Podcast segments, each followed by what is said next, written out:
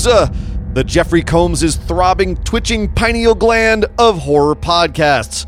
This is episode number four, which is the final blowout episode of my October horror movie marathon rundown, where I watched 31 horror movies, one for each of the 31 days of October. My name is Sir Ian Dangerous, also known as Uncle Frank, and over the last three episodes of this podcast, I have discussed the first 21 movies in my month long marathon, and today I will be tearing down the final stretch and going over the last 10 films I watched and what I thought of them, along with where you can watch them yourselves. And I am dedicating this show today to the recently departed James Karen. Uh, if you know don't know who he is, he was the the older one of the kind of the goofy buddies in Return of the Living Dead 1 and 2. He was also the foreman in Poltergeist or the boss in Poltergeist.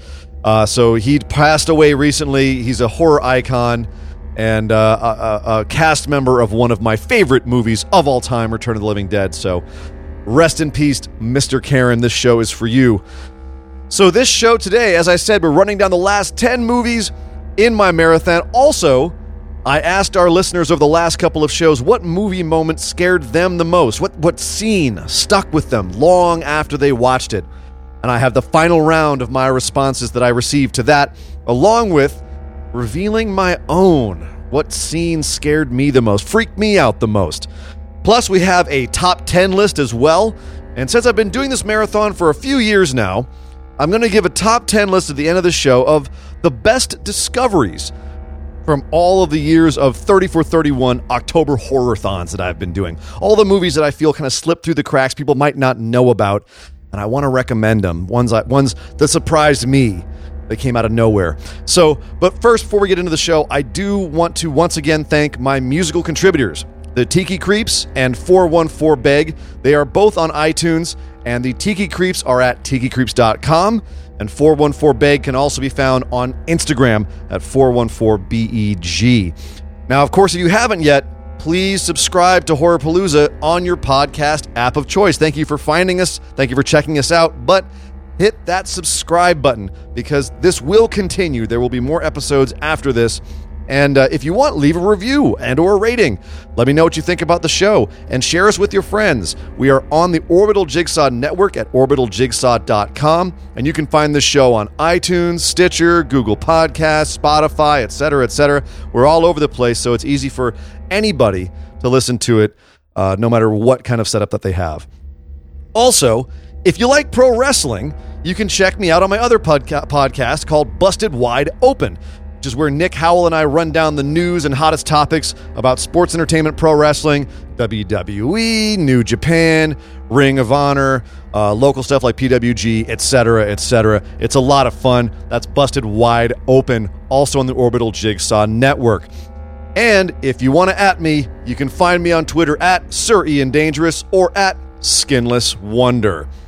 So, if you are just joining me, or if you've been listening and you want a refresher, uh, I have to run down my rules again. So, when I do this marathon, I've set up some rules for myself. I have six rules that I have to follow in order to make it interesting for myself. And of course, also to make me go out and search for new movies that I might not have seen before. So here are the rules. Number 1, I can't have watched I can't watch anything that I've watched in the last 5 years, and that makes me keep it fresh. Nothing watched in the previous 5 years counts towards my 31 movie total. Rule number 2, multiple movies from the same franchise count as one. I cannot watch Nightmare on Elm Street 1 through a million because it'll only count as one movie. Uh, number three, at least three languages other than English must be represented. I have to have at least three foreign language films uh, of different languages. I can't do two movies of the same language. So that one makes it a little complicated for me sometimes. And four, this one's the real tough one. I have to have at least one film from every decade pre 1950s to present. In other words, I have to have the 40s and before, 50s, 60s, 70s, 80s, 90s, the 2000 aughts, and the 2000 teens, each one having at least one movie representing it. Uh, and then the last two rules are the easy ones. They must be horror movies, of course. I have to be able to make an argument that they're horror movies, and I have to watch them in the month of October. Spoiler alert, I accomplished number six. They were all watched in October. So, a quick recap. So far, I have watched.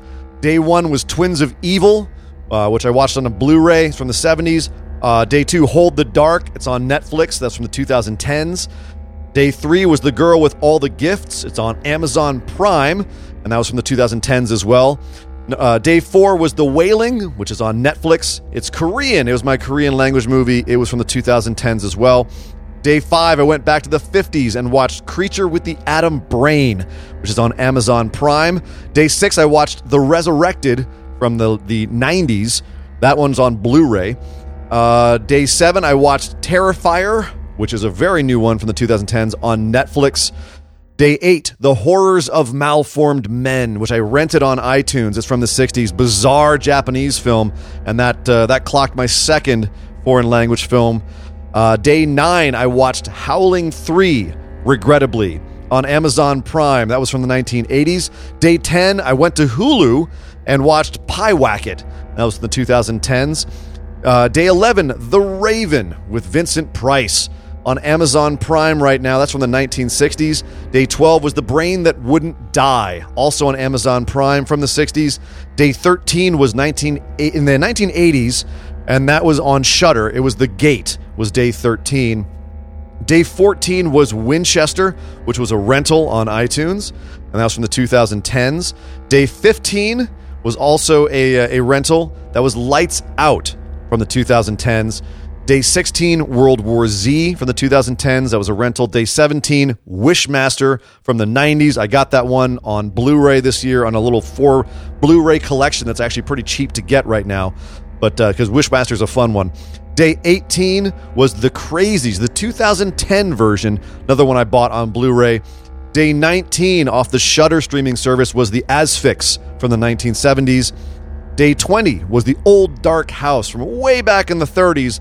That's on Shudder. And finally, picked my ass up, went to the theater on day 21 and watched the brand new 2018 Halloween. So that is where I'm at so far. And so far, I've accomplished all of my goals, except I'm missing one film from the 2000 aught decade. I, that's the one decade I haven't filled yet. And I'm missing one film from my minimum foreign language quota. So I still have to watch one more foreign language film and one more film from the 2000 aughts in order to, to hit all of my goals. So we'll find out today if I manage to do it in time. So let's find out right now. And then don't forget to stick around after to find out my top 10 Horrorpalooza discoveries and the final round of listeners' scariest movie moments. So that's coming up after the marathon rundown. But here it is right now the last 10 movies of this year's October Horror Palooza, Day 22 The Wicker Man. From 1973, it's an English film. Uh, it is on Shudder. You can stream it on Shudder. However, I do have a caveat about that, which I'll get to in a second. The movie's about this very, very religious Christian cop played by Edward Woodward, the equalizer himself. He goes to a funky little Scottish island to find a missing girl, and he finds a bunch of crazy pagans instead, and then hilarity ensues. So, right off the bat, uh, there's a difference between the movie that's on Shudder and the Blu-ray version, which is the one I watched. Even though it is streaming on Shudder, you can watch it there. The one on Shudder is the original theatrical cut. They have released an extended cut, which is, I guess, you could call the director's cut, even though they're not calling it that. It has more footage in it, and it makes the intentions of the film a little bit more clear right off the bat because in the beginning, it actually shows an extended scene of the cop in a church, and it kind of defines the Christian myth and ritualistic practices a little bit more so in order to contrast it and contextualize the pagan ones on the island later kind of drawing a parallel in there and making you think, well, what is so different about, and then that's about the Christian uh, stuff that they're showing here and how strange it would seem if you were an outsider coming in and had your own beliefs. These uh, these these same like rituals that the Christians have would be very odd to someone coming in from the outside. So obviously, you to this island. There's a lot of weird stuff going on really weird stuff going on. This is a really great movie. It's one of my favorite movies, and I have not seen it in a long, long time. And I missed this movie. It's so weird. Uh, so again, check out if you can the final cut because it does flesh out everything, the, dy- the dynamics a little bit more. Uh, but it's worth a watch regardless. If you can't get a hold of it, just watch the original version. I will warn you right ahead. As I said, it's weird, and one of the things that's weird about it is the music. There's this very sort of peaceful, sweet, childlike folk music throughout the entire thing. So there's these sinister things going on and contrasting with this really sweet, innocent folk music. And it makes the sinister elements even scarier. Like how, you know, some movies will use children's music or like a toy box. It kind of feels like that a little bit. Uh, one of the songs that's a standout is uh, one of the songs called Willow's Song. And the scene when it's actually performed in the movie is uh, certainly a juxtaposition with the sound of the song, but I actually originally heard the song when it was covered by the Sneaker Pimps, of all things, of all bands. Uh, they did a good cover of it. It's a beautiful song, but it's just so weird to have it where it is in this movie. Check the movie out, you'll see what I mean. There are some notable actors in this. Ingrid Pitt from all the Hammer horror films has a, a smaller part in it. Uh, you can definitely watch it for Britt Ekland if you're into some uh, gorgeous 70s ladies. She has a very notable dance scene, speaking of Willow's song. And of course, Christopher Lee plays the leader of the pagans. And he is, has a really fun part here. It's not often we get to see Christopher Lee be so capricious, for lack of a better word. He's he's very uh, fun. He has a lot of fun with this, and he's having a lot of fun telling a very devout servant of the Christian God that his God blew it and is dead. Seeing Christopher Lee kind of relish saying that God is dead is uh, worth the price of admission. Also, seeing him in drag is a lot of fun too. It's you know seeing Dracula in drag. You don't get to see it every day, so worth a watch. People have asked if it's really a horror movie. Go watch this movie. Check out the ending. It's one of the most legit fucked up endings in cinema history. Do not, whatever you do, do not watch the Nick Cage version that came out a few years ago. It's an abomination. I'm sorry it has the same name and people think of it when they think of The Wicker Man because the original movie is a great movie. It is very 70s, but worth a watch. Just keep in mind, it is very 70s. That was uh, The Wicker Man on day 22. Day 23, I watched A Cure for Wellness, one that's been recommended to me for a couple of years. It came out in 2016. Uh, I was given it on a Blu ray. I believe you can rent it, though, on most rental services. Uh, it's about a slimy New York City stock guy or man child, I guess. He's forced to go into this this creepy Alps spa to retrieve his boss for some business dealings. And uh, frankly, the first hour is great stuff. Uh, it's really, really creepy, and it feels like we're heading into this dark fairy tale about the excesses of the modern world and capitalism but we're not. We're not at all. It turns into schlock um, a little bit before it's really ham fisted double ending. It's like, like two or three different endings to this movie. And it's and that's way after we figured out what's going on. If you're paying attention, uh, that's and and if you're paying attention, you figured out a long time before the main character figures it out, which makes this extremely long, bloated runtime and the slow pace kind of a chore to get through and it's a gorgeous movie. Let's not let's not get anything wrong here. It is absolutely scintillating to look at. It's directed by Gore Verbinski, uh, who did The Ring and the Pirates of the Caribbean movies. He absolutely knows how to make an incredible visual shot in his camera, and it's worth it, frankly, to see how good looking it is but it is hard to get through and there's a lot of points in the movie where i felt it got redundant and there's a lot of points where i thought that they went they lost sight of what this movie could have been and took the easy way out. Uh, it did not feel original in the end and it spins its wheels for a long time for such a basic premise. And it never pays off on those early promises of subtext. In fact it tosses them right out the window along with a boatload of logic and it leaves a bunch of plot holes as it passes through the window. There's a yeah, it's it's a lot to pick apart in this movie. I was sadly a bit disappointed in it, uh, although there's a lot of things to like about it, and it's worth checking out at some point because it is good looking. There's some really creepy stuff in here. I feel like it just missed the mark, and that's too bad because A Cure for Wellness has a lot going for it. Day 24 I went the total other direction to 1981 and uh, watched Cannibal Ferox, the Italian. It's like an Italian U.S. collaboration. It's currently on Shudder right now, and it definitely falls into the 1970s cannibal movement in movies, 70s, early 80s cannibal movement in movies. is one of the uh, one of the the big ones in that movement, even though it did come after a lot of the more famous ones, and uh, is definitely in their shadow in a lot of ways. So it's three teens trying to prove that cannibalism doesn't exist by heading to Paraguay, and they're they're all uh, college students, not te- uh, teens, college students. Who gives a crap? They're going to Paraguay to prove that cannibalism doesn't exist, and of course, cannibalism ends up happening. But they cross paths with a drug dealer who has pissed off the natives, and uh, because the natives get pissed off, cannibalism occurs. Hilarity ensues. This movie is very vested in gross out exploitation and shock factor.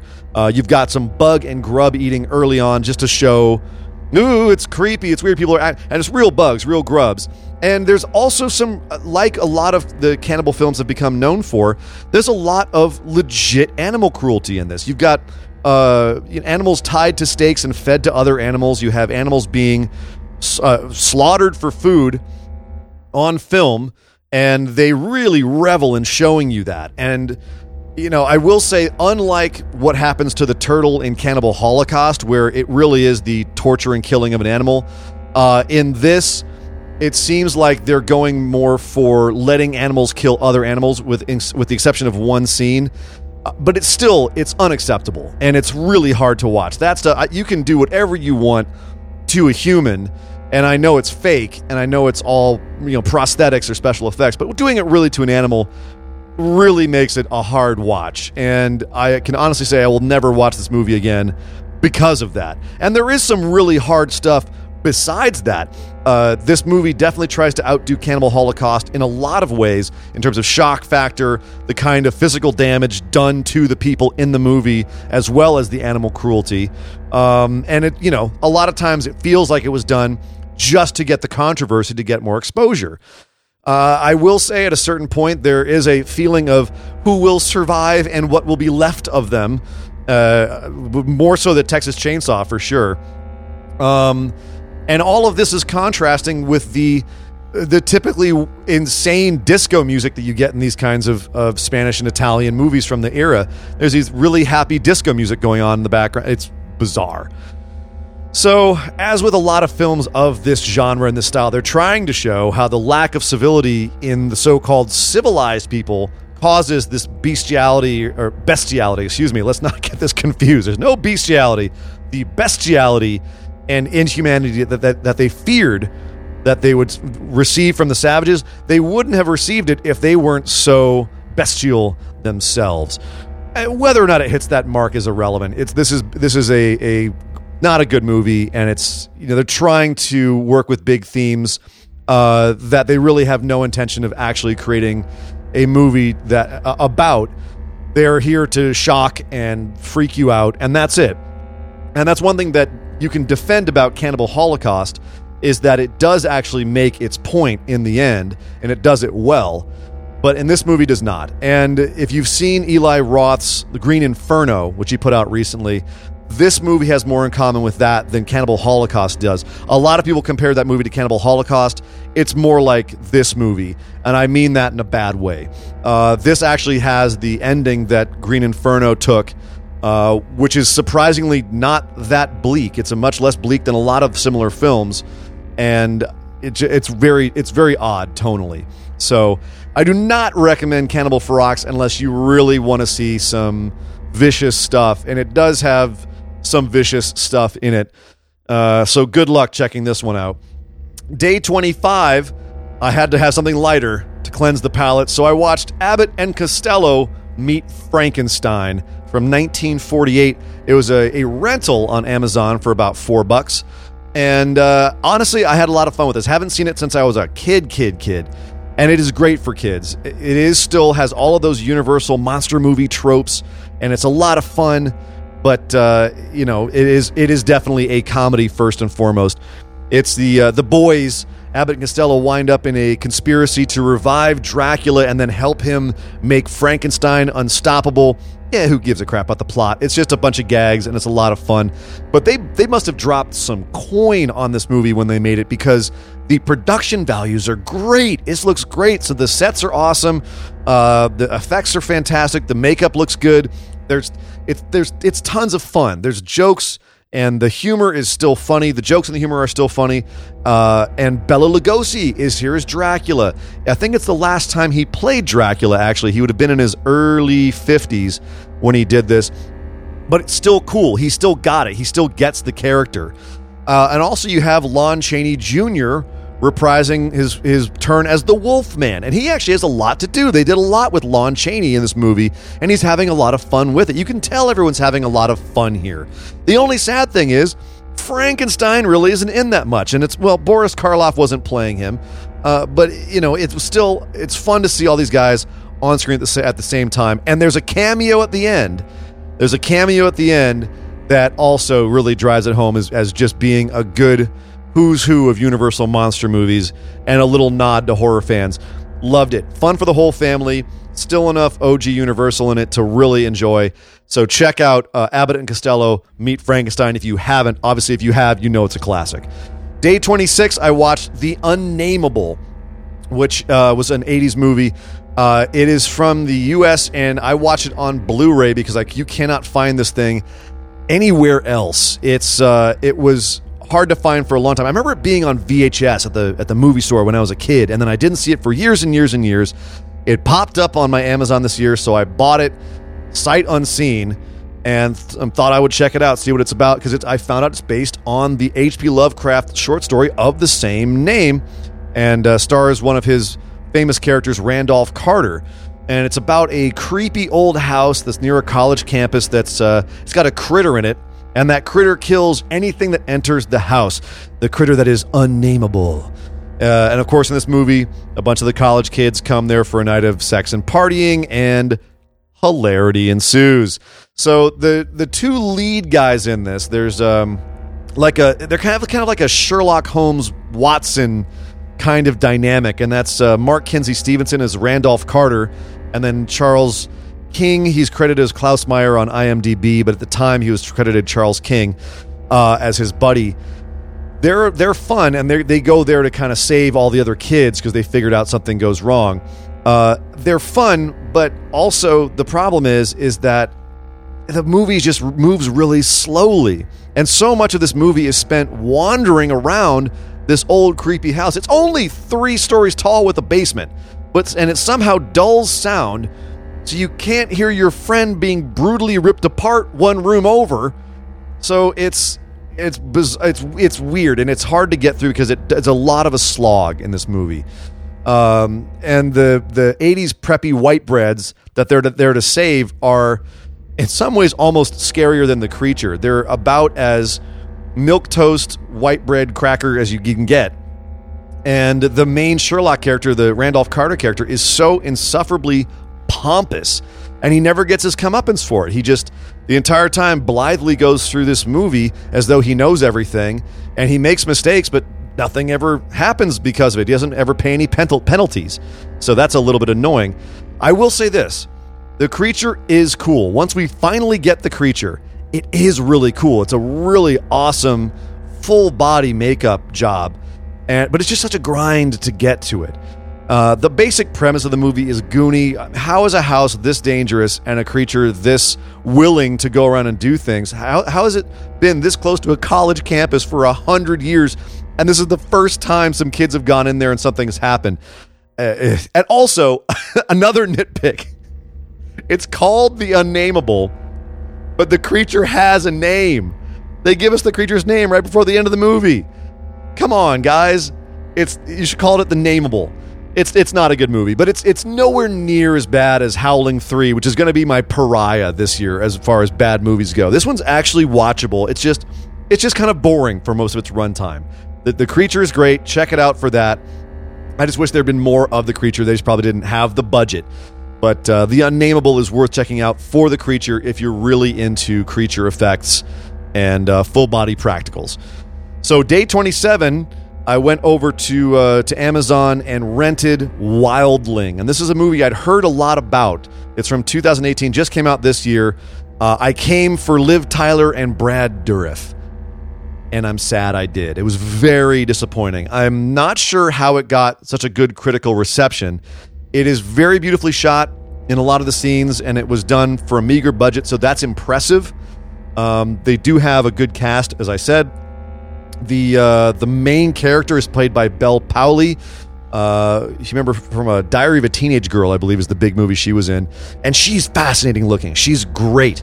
She has these huge, almost too expressive eyes, and this kind of Maggie Gyllenhaal cheeks and features, and she is so engaging. You very much get drawn into her and her performance, and her performance in a lot of ways really saves a lot of things about this movie.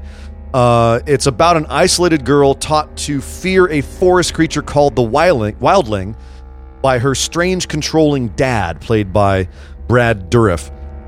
Uh, and of course, at some point, she's brought back to society, and hilarity ensues. And you get the usual tropes. She meets a boy, the world is strange, and she's trying to fi- uh, fish out of water, kind of thing.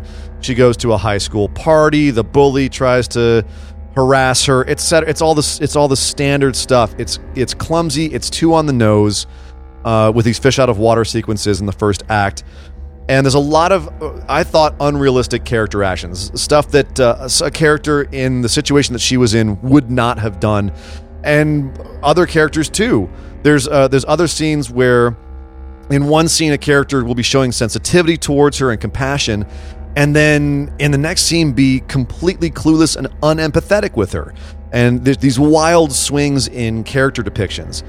And uh, there's there's one character in this movie is this cartoonish character that is so obtrusively outlandish that he's hilariously he sticks out like a sore thumb, and they never explain him. He's just there.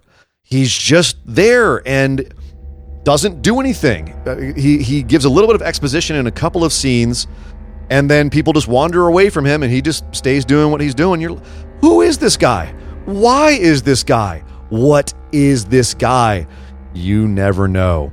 And this movie never really lets us know what world we're living in. There's sometimes where it feels like it's a little bit left of reality and it never really puts its foot in either one and lets us know definitively if we're in its world, its own world, or if we're in our world. So I felt like just a lot of things were uneven about this movie and it could have been so much better. I was really let down. I had high expectations, which was probably my problem. So if you go in with lowered expectations, it is a very watchable movie. But if you're just looking for a girl coming of age movie, a horror movie, and you but you want to be shocked a little bit more, go check out Raw. That's a really good one that I think I was trying to fill my void with this one. Uh, I was trying to fill my my raw void with this one. That just sounded wrong. I'm moving on. Wildling was fine, but not great. Uh, check it out if you want, if you're into that sort of thing, uh, and you want to see Liv Tyler and Brad Dourif. Day 28, I watched Pieces from 1985 on the Shudder streaming service.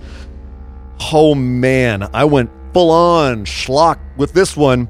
Uh, it's a uh, uh, yeah, it is just a B C. It's like a C movie, I would say. It's a, a, a, kid kills his mom, and then years later, someone is killing students on a on a remarkably unpopulated college campus. Although the people it's populated with are topless a lot, I will say that.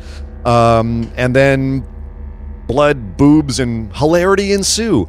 Uh, yeah, so it is utter schlock, but it is hilarious, hilariously bad unlike my whipping boy this year, uh, Howling 3, this one's actually really fun to watch and hate.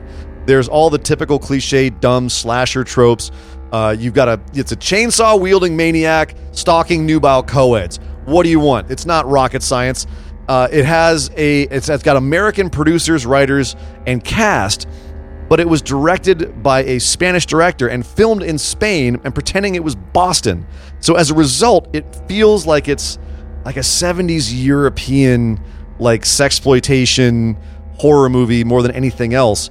Um, if this weren't so full of gore and nudity, it would be ripe for like RiffTrax or MST3K destruction. Be- uh, I don't know if they could show this without, they'd have to edit it so hard. It wouldn't even be fun. But uh, you can absolutely get together with a bunch of friends, have some beers, have some shots, and just tear this movie apart and just start howling laughing because of the insane plot holes and terrible acting and just over the top everything. Over the top everything. There's even a random kung fu scene, which I will not be able to do justice if I try to describe how just out of nowhere it is. It starts and it starts out of nowhere and ends with just blatant racism, a blatantly racist character who then just runs away. It was it was outstanding. I don't know if that's where Peter Jackson got the idea for for his kung fu scene in Brain Dead, but maybe because it's just so out of nowhere. Yeah, so pieces, check it out if you want to watch an absolutely crappy movie with tons of gore and boobs uh, and nudity uh, all over the place, terrible acting. Um, yeah, unless you lest you think it's all boobs, don't worry, everyone gets full frontal in this. So yeah, pieces. Uh, it it's quite an experience. Day 29, I went a little bit left here and watched Sugar Hill. It is streaming right now on Amazon Prime. It's from 1974. I heard this movie was by the company that did Blacula, and I wanted to see what they were going to do with zombies. So, yeah, that's what it was. It's a blaxploitation film with zombies, which means you got the funky music, you've got the 70s attitude. It's awesome. So it's you have a woman uh, like a, a Pam Grier light wants revenge for her murdered lover who was killed in a squabble a squabble over ownership of his nightclub, as you are. Uh, she goes to see her witch doctor. She randomly knows a witch doctor, okay, whose name is uh, Mama Maitresse, who's, by the way, played by Mama Jefferson, Zara Cully. That was a nice little cameo. Um, and she goes to talk to her witch doctor. Her witch doctor puts her in touch with uh, uh, the voodoo gods, and zombies come, and hilarity ensues. Yeah, it's it's Foxy Brown meets Lucio Fulci, uh, only without the extreme gore of Lucio Fulci and without Pam Grier. Um, I was worried this was going to be just another another run of the mill blaxploitation film until that scene when they start to resurrect the dead, and then I got real happy. Things got awesome. The, these were very obviously low budget zombies. They don't look rotting dead. They just look like they, they definitely look voodoo dead. They're very stylized. They have like body paint and really un, unrealistic cobwebs on them.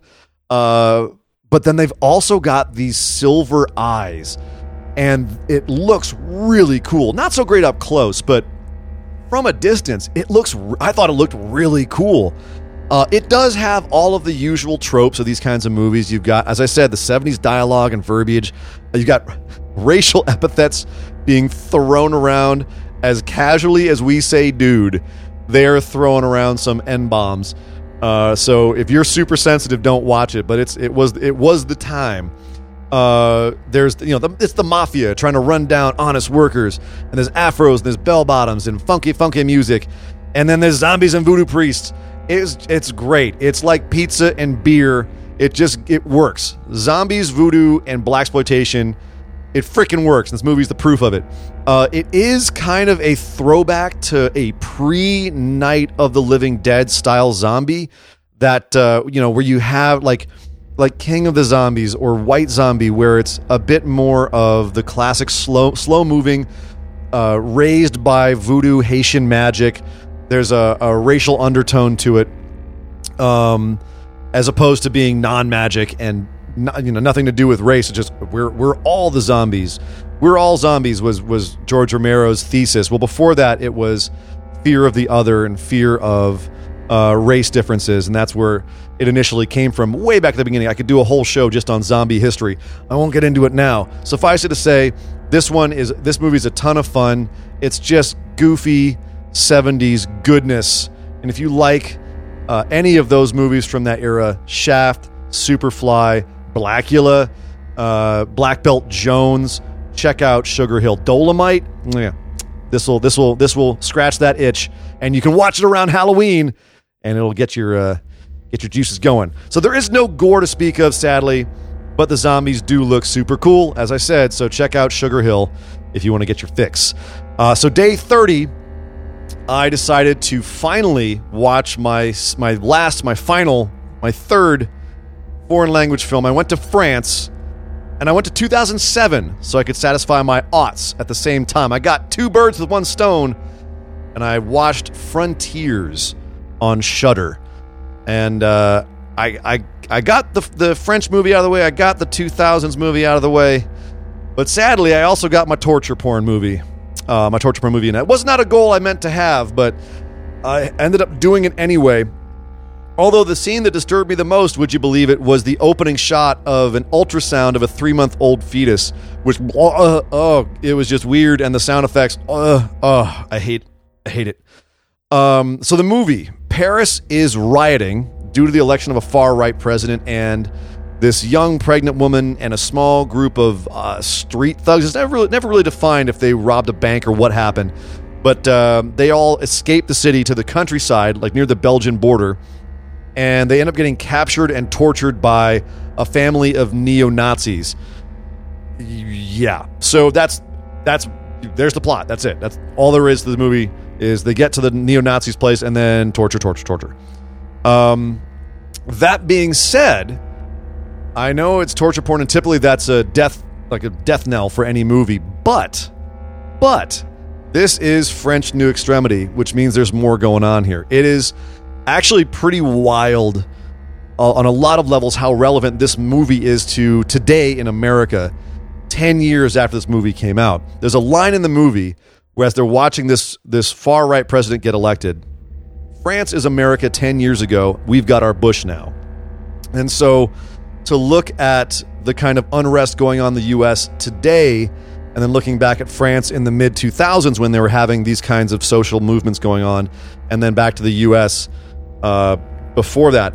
It's a, it's a pretty wild thing to to see. Um, now, as far as the gore in this movie, I did love a few of the kills. I'm, I'm a bit of a gore hound. I can be, and I loved a few of the kills in this movie. There's a table saw scene that's a standout, but there's also a lot of bloat and mindless violence that's just there for viciousness' sake, and can definitely be categorized as torture porn. It's just it's just there to be shocking and gross, and that's where you lose me. Um, if it's it, you know, so there were strong vibes of like OG Texas Chainsaw Massacre, but it didn't really have the creativity to make it its own. It it just felt like an echo or a knockoff. There's some of the the insanity of Texas Chainsaw Massacre. Just it's so it gets so far out there in terms of the world and not necessarily the actions, and that's what made it stand out.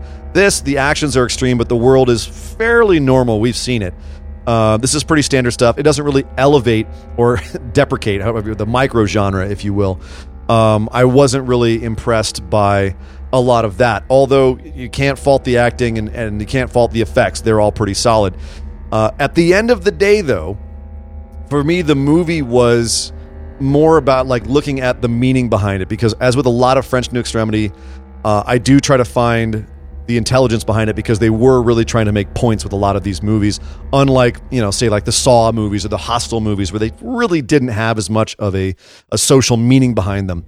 And at the end of this movie right at the end I, I, I kind of saw this that through the juxtaposition of the continuing ascension of the right wing government in the background of the story, there was a I felt a very potent message about confronting the ugliness of one's own countrymen who have given in to hatred and fascistic tendencies. Um, there's this horrific fact that such beliefs and tendencies exist within our own borders. And the movie is called Frontiers or Borders. And how, when we're faced with that fact and trapped and beaten down by those ideologies and, and being forced literally to marry, in, marry yourself to them and accept them, uh, there is just no choice at that point but to destroy those who enforce and embody those ideologies despite the risk to oneself. So, uh, and it's saying anarchy and lawlessness isn't the answer either. Uh, at the end, according to the end of this movie, But at the end of the day, it's saying there's no place for fascism in a supposedly civilized country, whether it's in the city or if it's taking root in the outliers of the countryside. So I felt like there was a lot going on underneath all of the gore and viciousness, and I definitely made me appreciate this a little bit more. So it, it elevated it above basic torture porn, but it's not as strong or smart or heavy a message as, say, Martyrs from the same movement. But it's not to be ignored. So check out Frontiers if you want a very heavy, very gory, very brutal movie. Uh, and that's currently on Shudder, as I said. And finally, day 31, the last movie of the marathon. I went with Mandy. And this is a movie that had been talked up to me for a while now, for months now. People had said I had to watch it. Uh, probably the most requested movie this year for me to watch. So uh, I put this last as kind of a, a denouement, a, fina- a finale. And uh, it is a movie from this year. You can currently rent it on Amazon, although I believe it should be going up on Shudder any day now. Uh, so Mandy, uh, this is going to be interesting to try and describe Mandy because it's difficult to describe. It's basically Nick Cage going on a revenge spree against psycho Hellraiser bikers and Manson like hippie cult members. But I know that sounds awesome, but it's not what you think. It, it, mm, it is, but it isn't. Okay. It opens with a King Crimson song, and that is appropriate. This film is kind of like King Crimson or Dream Theater it's technically brilliant and it moves at its own pace, its own hallucinatory pace. And sometimes that means it's nonsensical or feels pretentious. It is not for everyone. Uh, if you've seen Beyond the Black Rainbow, it's directed by uh, Panos Cosmatos, who directed that as well. He's, by the way, he's the son of George Cosmatos, who directed Tombstone. And this movie is about as far from Tombstone as one movie can be from another. This movie is John Wick on 40 tabs of blotter acid dropped in a blender with Mad Max, uh, heavy metal, the movie, and a European art film. Um, the visuals are incredible. It looks amazing. The lighting and the colors are unbelievable. They shot it on, a, on an old, old camera to try and get the effect. It's very much like 80s throwback effect and sound. Uh, if you're into uh, the, more like the 80s aesthetic, this movie will absolutely tickle your funny bone. Um, sometimes the, the shots, the, the colors cross the entire spectrum in one shot. If you've seen Annihilation, uh, the recent movie Annihilation, it does a very similar thing where you've got uh, colors being shot into the camera, and you see like the whole spectrum in one shot. Uh, this movie, it's just it's just the lighting of the film. It's not a special effect trying to indicate something. It's just the film. Um, and sometimes the lighting is so specific that characters can't even move in a shot lest they screw up the tableau he's trying to create here, which lends itself to the slowness of this movie. Uh, again, the music is incredible. It's by uh, Jóhann Jóhannsson, who passed away earlier this year in February and it's you know he also did Sicario and Arrival. It's really great. It's the last score he did, um, and it, that alone is very engaging. And they let Nick Cage off the leash. They let him get all kinds of kooky in the second half of this movie. So I was starting to get afraid about a half an hour in this movie that it was not a horror movie, that it was just this weird art film. I was wrong. It is a horror movie. Just wait for this movie to unleash the the madness and gore of the second half. Definitely make this a horror movie. Uh, two words: chainsaw duel. Yeah, I don't know if I could ever say this movie becomes an action movie. There are action scenes, but it stays very slow paced through the whole thing. Very much a trippy movie. To reiterate, it is not for everyone but it's awesome in a really really out there way. You have to know what you're getting in for with this. Don't let people say, "Oh, it's a great action horror movie." It's not it's not an action horror movie. It's a head trip with insane Nicolas Cage and a ton of gore and some really pretty stuff. Uh, and it's very very very very very very weird. Uh, but Mandy's worth a look if you just enjoy beautiful films. So, Ladies and gentlemen, that wraps up the Horror Palooza movie marathon for 2018. Uh, we've got more show ahead of us, but really quickly to kind of cap off the marathon here, I thought it was a a pretty solid year. I saw a lot of good films. I saw a lot of modern movies. I kind of feel bad about that. I got to fix that next year and, and kind of spread it out more. Uh, and it was a it was kind of a close one getting that last requirement in there, getting the language film and the aughts, but I pulled it off. But as I said, we are not done yet. We've got a lot more to get to. Uh, let's talk the scariest movie moments one more time. Uh, I've been asking people for the last few weeks to write me, hit me up on Facebook and Twitter, and let me know what your scariest movie moment is.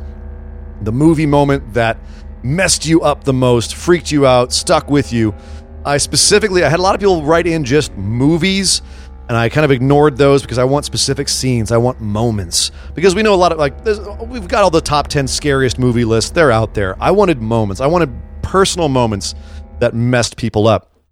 And I got a lot of them. And a lot of people had very similar ones, unsurprisingly. Uh, so let's start into this. We had, uh, right off the bat, we had, we had a bunch of movies that a lot of people agreed on like uh, It, the original It. Uh, Will said, I saw It, the clown, at a young age, and took me a long time to be able to pee at night on my own, uh, thanks to my sis standing at the door. I still hate clowns to this day. Lisa agrees and says, It coming out of the shower drain messed her up. Uh, Candyman. Candyman of all movies got a ton of hits.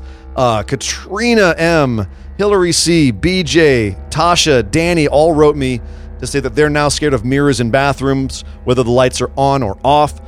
Poltergeist, the OG Poltergeist, also got some love. Uh, Katrina M. also said the clown in that. Rafaela agreed.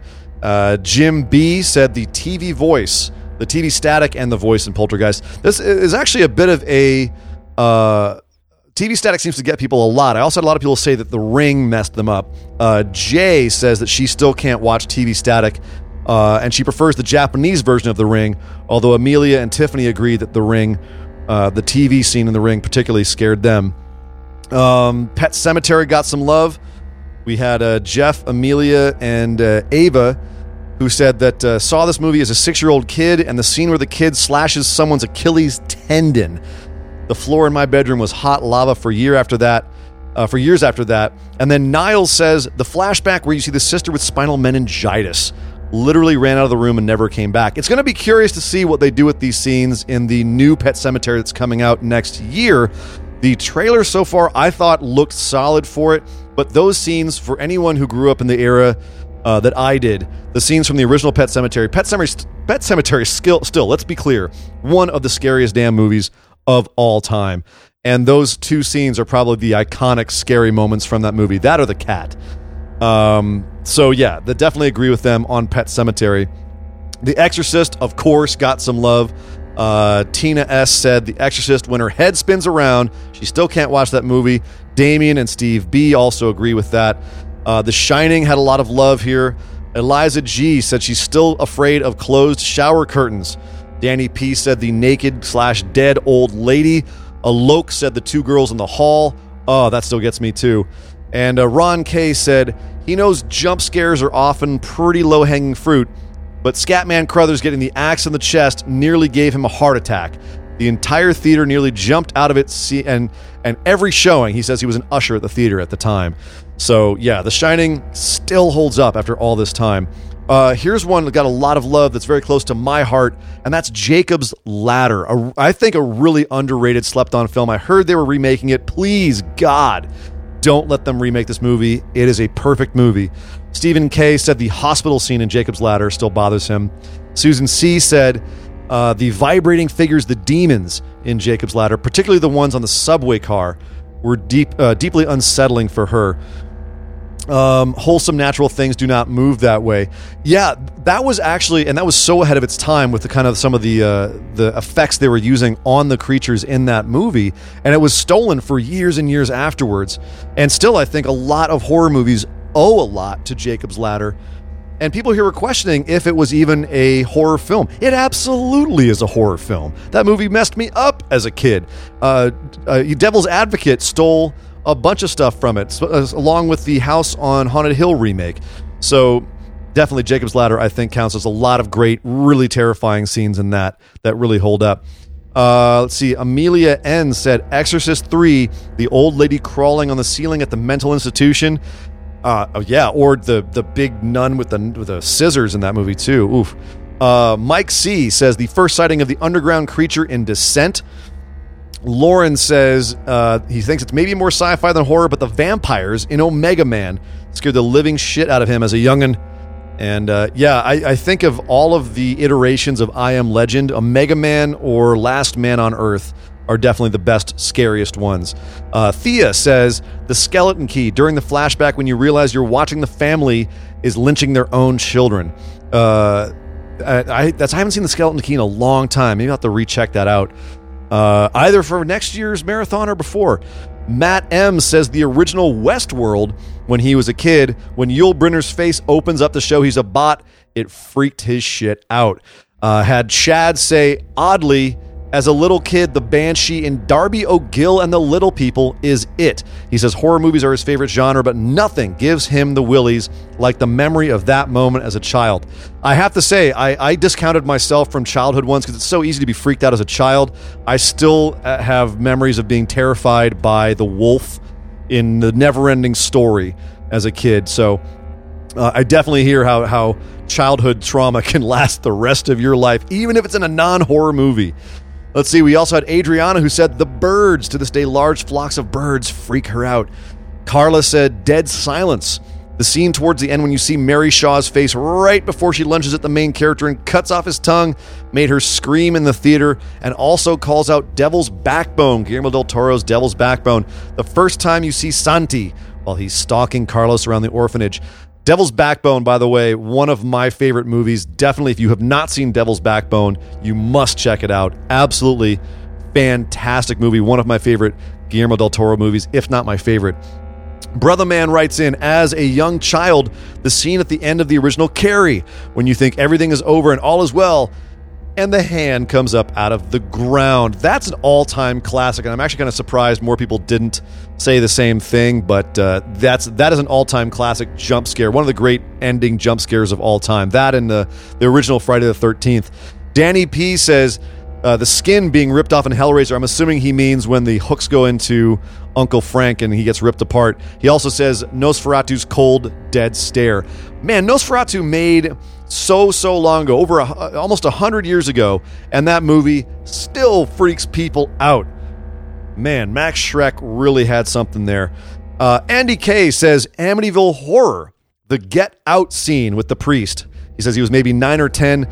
The movie doesn't have much visual horror, but the illusion of Lucifer taking over a family and their home freaks him out. Also, the kid having an imaginary pig friend named Jody is a big hell no. And I'll give a big old double down to that. Gary G says he saw Hellraiser at a really young age, and when Christy was trying to solve Le Marchand's box, he was watching through his fingers. Also, Dr. Decker's first appearance in Nightbreed made him say, oh shit, out loud in the theater. And then we've got a couple more. Sam S. said the original Texas Chainsaw Massacre when they keep showing the green and red extreme close ups of Sally's eyes while she's screaming nonstop at the dinner table with Leatherface's family. It's so much more torture pornish than anything I've seen since, and the screaming really stuck in my head. That is one of the all time, I think, one of the all time great scary scenes. So many movies, including ones I even talked about this year, have tried to rip that off. Frontiers almost does that scene exactly uh, with different results. I've, I've seen it so many times because that is such an iconic scene. It's when the madness really opens up in that movie.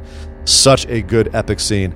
Diana Nectarine says Freddy eating all those people and them pushing through his stomach. I'm assuming she's meaning Nightmare on Elm Street 4, I believe that was, where he had all the faces in his stomach. He'd eaten all their souls. Uh, that was always a cool effect. I loved that the first time I saw it. Simon says the chest burster scene in Alien. That's a classic. Catherine S says recently the hereditary head rolls and the haunting of hill house kittens. That's right haunting of hill house now on netflix. Uh, and hereditary was a great movie i watched in well i guess what i'll call the off season. Uh, so everyone thank you so much for writing in on this. Uh, really great responses. I really appreciate you guys taking the time to write in and weigh in on this. A uh, lot of great scenes. If you have not seen any of those scenes people reference I don't think we had a bad one. I think all of them are really worth checking out. There was none I kind of went, oh, come on, yo, wimp. Those were all legit scary things. So thank you very much for that. So I guess it is it is time to reveal mine, the scene that messed me up the most. And as I've been teasing, it's a little bit left field. Uh, although we did have someone write in, Alok wrote in and mentioned it uh, in our survey here, but I I have to I had to take this aside from me because it's a weird one. It's from Angel Heart of all things, uh, which is a 1987 movie with Robert De Niro, Mickey Rourke, and Lisa Bonet. It's a little bit under the radar. Not a lot of people know about it, but it has been starting to resurface a little bit more. I've seen it out there a bit more. Um, I can't really talk about the scariest scene without completely spoiling the movie, and it's one of my favorite movies to just tell people to go watch, knowing nothing about it, because the more you know about it, the more you will not be able to appreciate it and how shocking it is. Uh, at least as it was for me the first time I watched it. And I watched it for the first time when I was in college, when I was living on my own for the first time, had my own apartment, and watched the movie. And the very last scene of the movie, which involves a baby, a yellow eyed baby. And I will, I'll put this one way I'm not a fan of babies. I don't like babies. The whole thing freaks me out. One of the one of the scenes that made me the most disturbed in any film was the crowning scene in Knocked Up. So that's kind of where I'm at with the whole thing. So first of all, you've got a baby. Second of all, the way that they film this scene with the baby and the way the thing that it does absolutely just messed me up to my core. I had those chills all the way up and down my spine. All my I had goosebumps, my hair was standing on end everywhere on my body. And of course, then it goes to the credits and these this creepy music in the credits, and I press stop on the VHS player, dating myself there, and the entire room goes black because the TV turns off. And in order to get myself to the light switch, to turn on the lights in my apartment where I was living by myself, I had to press play on the damn movie and have the creepy music play me to the light switch to the light of the credits going up the screen. And uh, I I had started the movie when it was light out. When it was dark when I was done, and I was not prepared for that to happen. And that has stuck with me to this very day as being the most freaked out by a movie ever. I had to watch the credits with the scary music just to get across the room. So that was the one that did it the worst to me. Angel Heart, 1987. I recommend checking it out. It is actually an awesome movie that scene probably won't freak you out the way it did me. I think it just hit the right nerve, as the best scary scenes in movies do. That's why they have so many different ones. You never know who's going to get messed up by what. As you could probably tell from the previous segment there, we were talking about everyone's different freakiest moments. That's they're all over the place. I love it. Thank you very much, everybody, for joining me on that. But before we get out of the show today, we do have our top 10 list, and that is the top 10 Horror Palooza discoveries over the last few years of doing this marathon. These are the movies that I I thought were particularly stellar. Like I when I watched them, I was surprised because I was not expecting this movie to be so good. I, usually they're ones that I picked randomly or ones I didn't know anything about, and as a result, they were I was pleasantly surprised. So these are uh, the discoveries I was surprised the most by. Ones that I would recommend to other people uh, that I found because I'm doing this horror marathon and it makes me dive deeper into horror movies, the ones that are out there, and find some movies that maybe not everyone has seen. So, from this year, I didn't include ones from this year, uh, but I did have a couple this year that I thought were great, like Pyewacket and Girl with the Gifts in particular. I thought were ones that I was not expecting to be as good as they were, uh, and I would recommend to people to check out. Um, but uh, and I also eh, there's one that just barely didn't make the list, and I, I, wish I could have included it. I've mentioned it a few times, and that's Clown. But uh, I'm I feel like clowns are oversaturated this year. I felt like clowns were everywhere, and so I had to take it off the list because I'm kind of sick of clowns now. As a result, maybe it's just the resurgence of it, and maybe cl- it's just clowns' time. People are sick of zombies, so now it's just clowns. I don't know.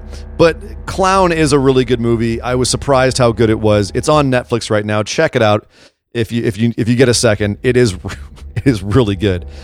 But these are the top 10 discoveries, movies I had not seen before that I just watched randomly and, and it ended up being really good. Number 10 from 1976, Who Can Kill a Child? And uh, it is, as the title would indicate, about killer children on a tiny island in Spain. It's really good. It's actually surprisingly good. A little bit slow getting going, but it is really gnarly at the end. I was I was shocked at how uh, genuinely freaky this movie was, and it never goes as extreme as it could have. I thought it was very restrained in a lot of ways, and as a result, I thought it was more effective. So check out Who Can Kill a Child. Unfortunately, it's kind of hard to find. I believe you can uh, you can rent it or you can just buy it on Blu-ray. Uh, but streaming on Hulu, you can watch my number nine pick. I saw the Devil from Korea from 2010. Uh, if you like Old Boy, it stars Min Sik Choi. Only he is the bad guy in this. He's a serial killer, and this movie is a just a, a, a ton of brutality. It's a, a cop who releases a serial killer in order to make him kill again so that he has justification to kill him because the serial killer killed his girlfriend. It's convoluted, but I also like the fact that it is a little bit of a strange, almost other world that the movie operates in. It's a it's a world where there's just tons of depraved serial killers around. They have their own society. Everyone's a little bit superhuman. It's a lot. I won't say fun. It's one of those Korean revenge films. It's not fun, but it's definitely entertaining and it's intense as hell. And I loved it.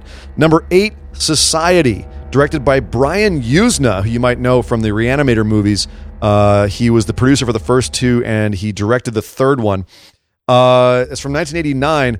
Here's another movie that is uh, very slow in the beginning, and I watched this with my horror brother Andy a couple years ago uh, for the for the marathon, and we both were kind of despairing at a certain point in the movie, and then the ending happened, and I do not understate when I say that the ending of this movie is one of the most gonzo crazy things I've ever seen in my entire horror watching existence, and it's worth getting through the previous hour and 20 minutes just for that because it is completely bananas. So check out Society if you really want to be blown off your seat. Uh, we were not ready. We were not at all ready. I don't know in, if in all the years that he and I have been watching horror movies together, we have never been as stunned into silence. My jaw was open for so long, my tongue was dry at the ending of this movie. I'll leave it at that. Number seven was We Are Still Here, uh, you can currently rent that on most platforms for $2.99 from 2015 and stars Barbara Crampton from Reanimator, uh, who will always be wonderful. This is a really, I, th- I thought it was an underratedly creepy film. There's a lot of, uh, there's, it's a ghost movie. It's also Lovecraftian, and it does a lot of things in very unique ways. And it goes really hard when it finally goes hard. Also, shout out to Larry Fessenden, who shows up for a really great cameo in this movie. So I don't want to give away anything about this movie. Another one that really it's best to go in knowing nothing, but it is a really nice, nasty little watch. Number six is an odd one. It's called The Hallow, and it's an Irish movie from 2015. If you have Showtime, it's for free on Showtime, or it's a four dollar rental most other places. This is I I was not ready for this one. I thought it was going to be something completely different, and I again I don't want to ruin it but it's an Irish family that, or it's a family that moves from the city into the country, uh, just a husband and wife, and uh, things go wrong. Hilarity ensues, and they go wrong in ways that I was not expecting at all. And uh, there is a lot of, uh, I really don't want to even say what it what it's similar to for fear of spoiling it. But uh, it's a it gets really cool and very unique uh, for movies. I haven't seen it done in movies before but uh, things get very, very messed up. Um, but it's almost more of a, a, kind of a fantasy monster movie as well. So well worth checking out. The Hallow. I don't know if I would straight up call it a a horror film, although it has horrific elements, uh, but it definitely would qualify for the marathon, and it did because it has enough horror in it to absolutely be on this list, and you should check it out. Number five, The Black Coat's Daughter. If you've seen Hereditary or The Witch, you know what kind of movies A24 puts out. They're very thoughtful, slow moving, intelligent horror movies, and The Black Coat's Daughter is one of those. It's currently streaming on Shudder, or you can rent it for a buck on Amazon Prime. Uh, it's from, uh, let's see, 2015. It is a really good, slow paced, freaky movie that just gets under your skin. Don't expect any big jump scares, don't expect any big dramatic moments. It's one that you think about for a long time afterwards and just get creeped out by. And I, I want to watch it again and again because I feel like you pick up more the more you really study it. It's a fantastic movie. Very much recommend The Black Coat's Daughter. Number four, Outcast. And this is a tough one to find. It's really hard to find, largely because there's a, a TV series of the same name that it keeps getting confused by. And this isn't. This is not on any streaming services. I have it on DVD. I don't even know if it's on Blu-ray. It's from 2010. It's a British film. It stars James Nesbitt. You might remember from The Hobbit and Kate Dickie from Game of Thrones. She was the mom and The Witch. Uh, this is a really, I thought, a cool, unique movie. There's been some difference of opinion online about this. I thought it was really cool and unique. Low budget, very low budget, but I thought that the the characters in it and the way that the plot moves was very surprising to me over and over again. And uh, just there was it was a darkness to this and a realism to it. It's a um, there's magic in this. It's a, a witch who's on the run from a warlock who needs to capture her to get revenge, and she's trying to protect her son from these these warlocks. And the reason why she's protecting her son is I, th- I thought it was cool as hell. So it's again really hard to find, but well worth a watch. Uh, and check out Outcast if you can. One word. Number three, you heard me mention it earlier in the show. Raw. 2016 from France. It is currently streaming on Netflix, and that's like the only place you can get it. You can't even buy a Blu ray of this thing. Uh, it is a coming of age film about a vegan girl who goes to veterinarian school, and her older sister is there, and she kind of indoctrinates her into this other this world of being a mature person. Uh, I know that sounds boring, but uh, what if I drop the word cannibalism in there? Yeah, it's uh, it is a really really gnarly movie. Very much uh, one that I could watch over and over again and pick up new things every time. Uh, I was a big big fan of it when it came out, and if you watch French movies, you know that they do not hold back. They do not mess around. Raw is an awesome watch, but you better have a strong stomach if you want to watch it. Number two, Starry Eyes. And this was one, it was kind of perennially on the streaming services for a while. Now you can only find it on Shudder, I believe, uh, or you'll have to rent it. It's from 2014, and it is, I was blown away at this movie. It's a body horror uh, kind of thriller, and it stars a, a girl who's trying to make it in Hollywood and will do anything to make it in Hollywood and then that's when things start to go wrong when she takes an audition that she probably shouldn't have. And uh, I won't, I will leave it at that. Suffice it to say, it gets very dark. It gets very gross. Uh, some of the stuff reminded me uh, a little bit of Infected, another movie that came out recently. But um, the ending is fantastic. I thought the movie absolutely nailed it and uh, it's well worth a watch. Really, really good, solid film that I, I, thought landed every punch it tried to throw. And finally, my number one movie, and this might be a controversial pick, uh, uh, Late Phases from 2014. It's currently on Shudder. It is from the same Larry Fessenden crew that a lot of these movies come out of, and it stars Nick Damici. If you've seen Stakeland, uh, you won't recognize him here. And the reason that this is in my number one spot is not because of the werewolf effects, and it is a werewolf movie. The werewolf effects are pretty terrible. They look like giant bunnies. Um, although they sell it well at some scenes, some scenes don't. They looks terrible. Uh, I'm not picking it because of the werewolves. I'm not picking it because of the horror aspects of it, which are pretty solid. It's uh, it's basically an old folks' home is being attacked by werewolves, and only one hard ass dude, a hard ass old man, can can protect himself and protect the community. I'm picking this because of Nick Damici's performance in this. He plays, I believe it was 15 or 20 years older than he actually is, and he plays blind. And it's fantastic. He's absolutely one of my favorite characters I've come across in movies in years. His character in this movie is absolutely amazing, and I love watching it. Uh, this is a movie that absolutely has fell through so many cracks and a lot of people don't rate it very highly because they concentrate on the werewolves in this. I say go in for his character and you will have a blast because it is just a joy to watch this character do what he does in this movie. Really, really well done, I thought.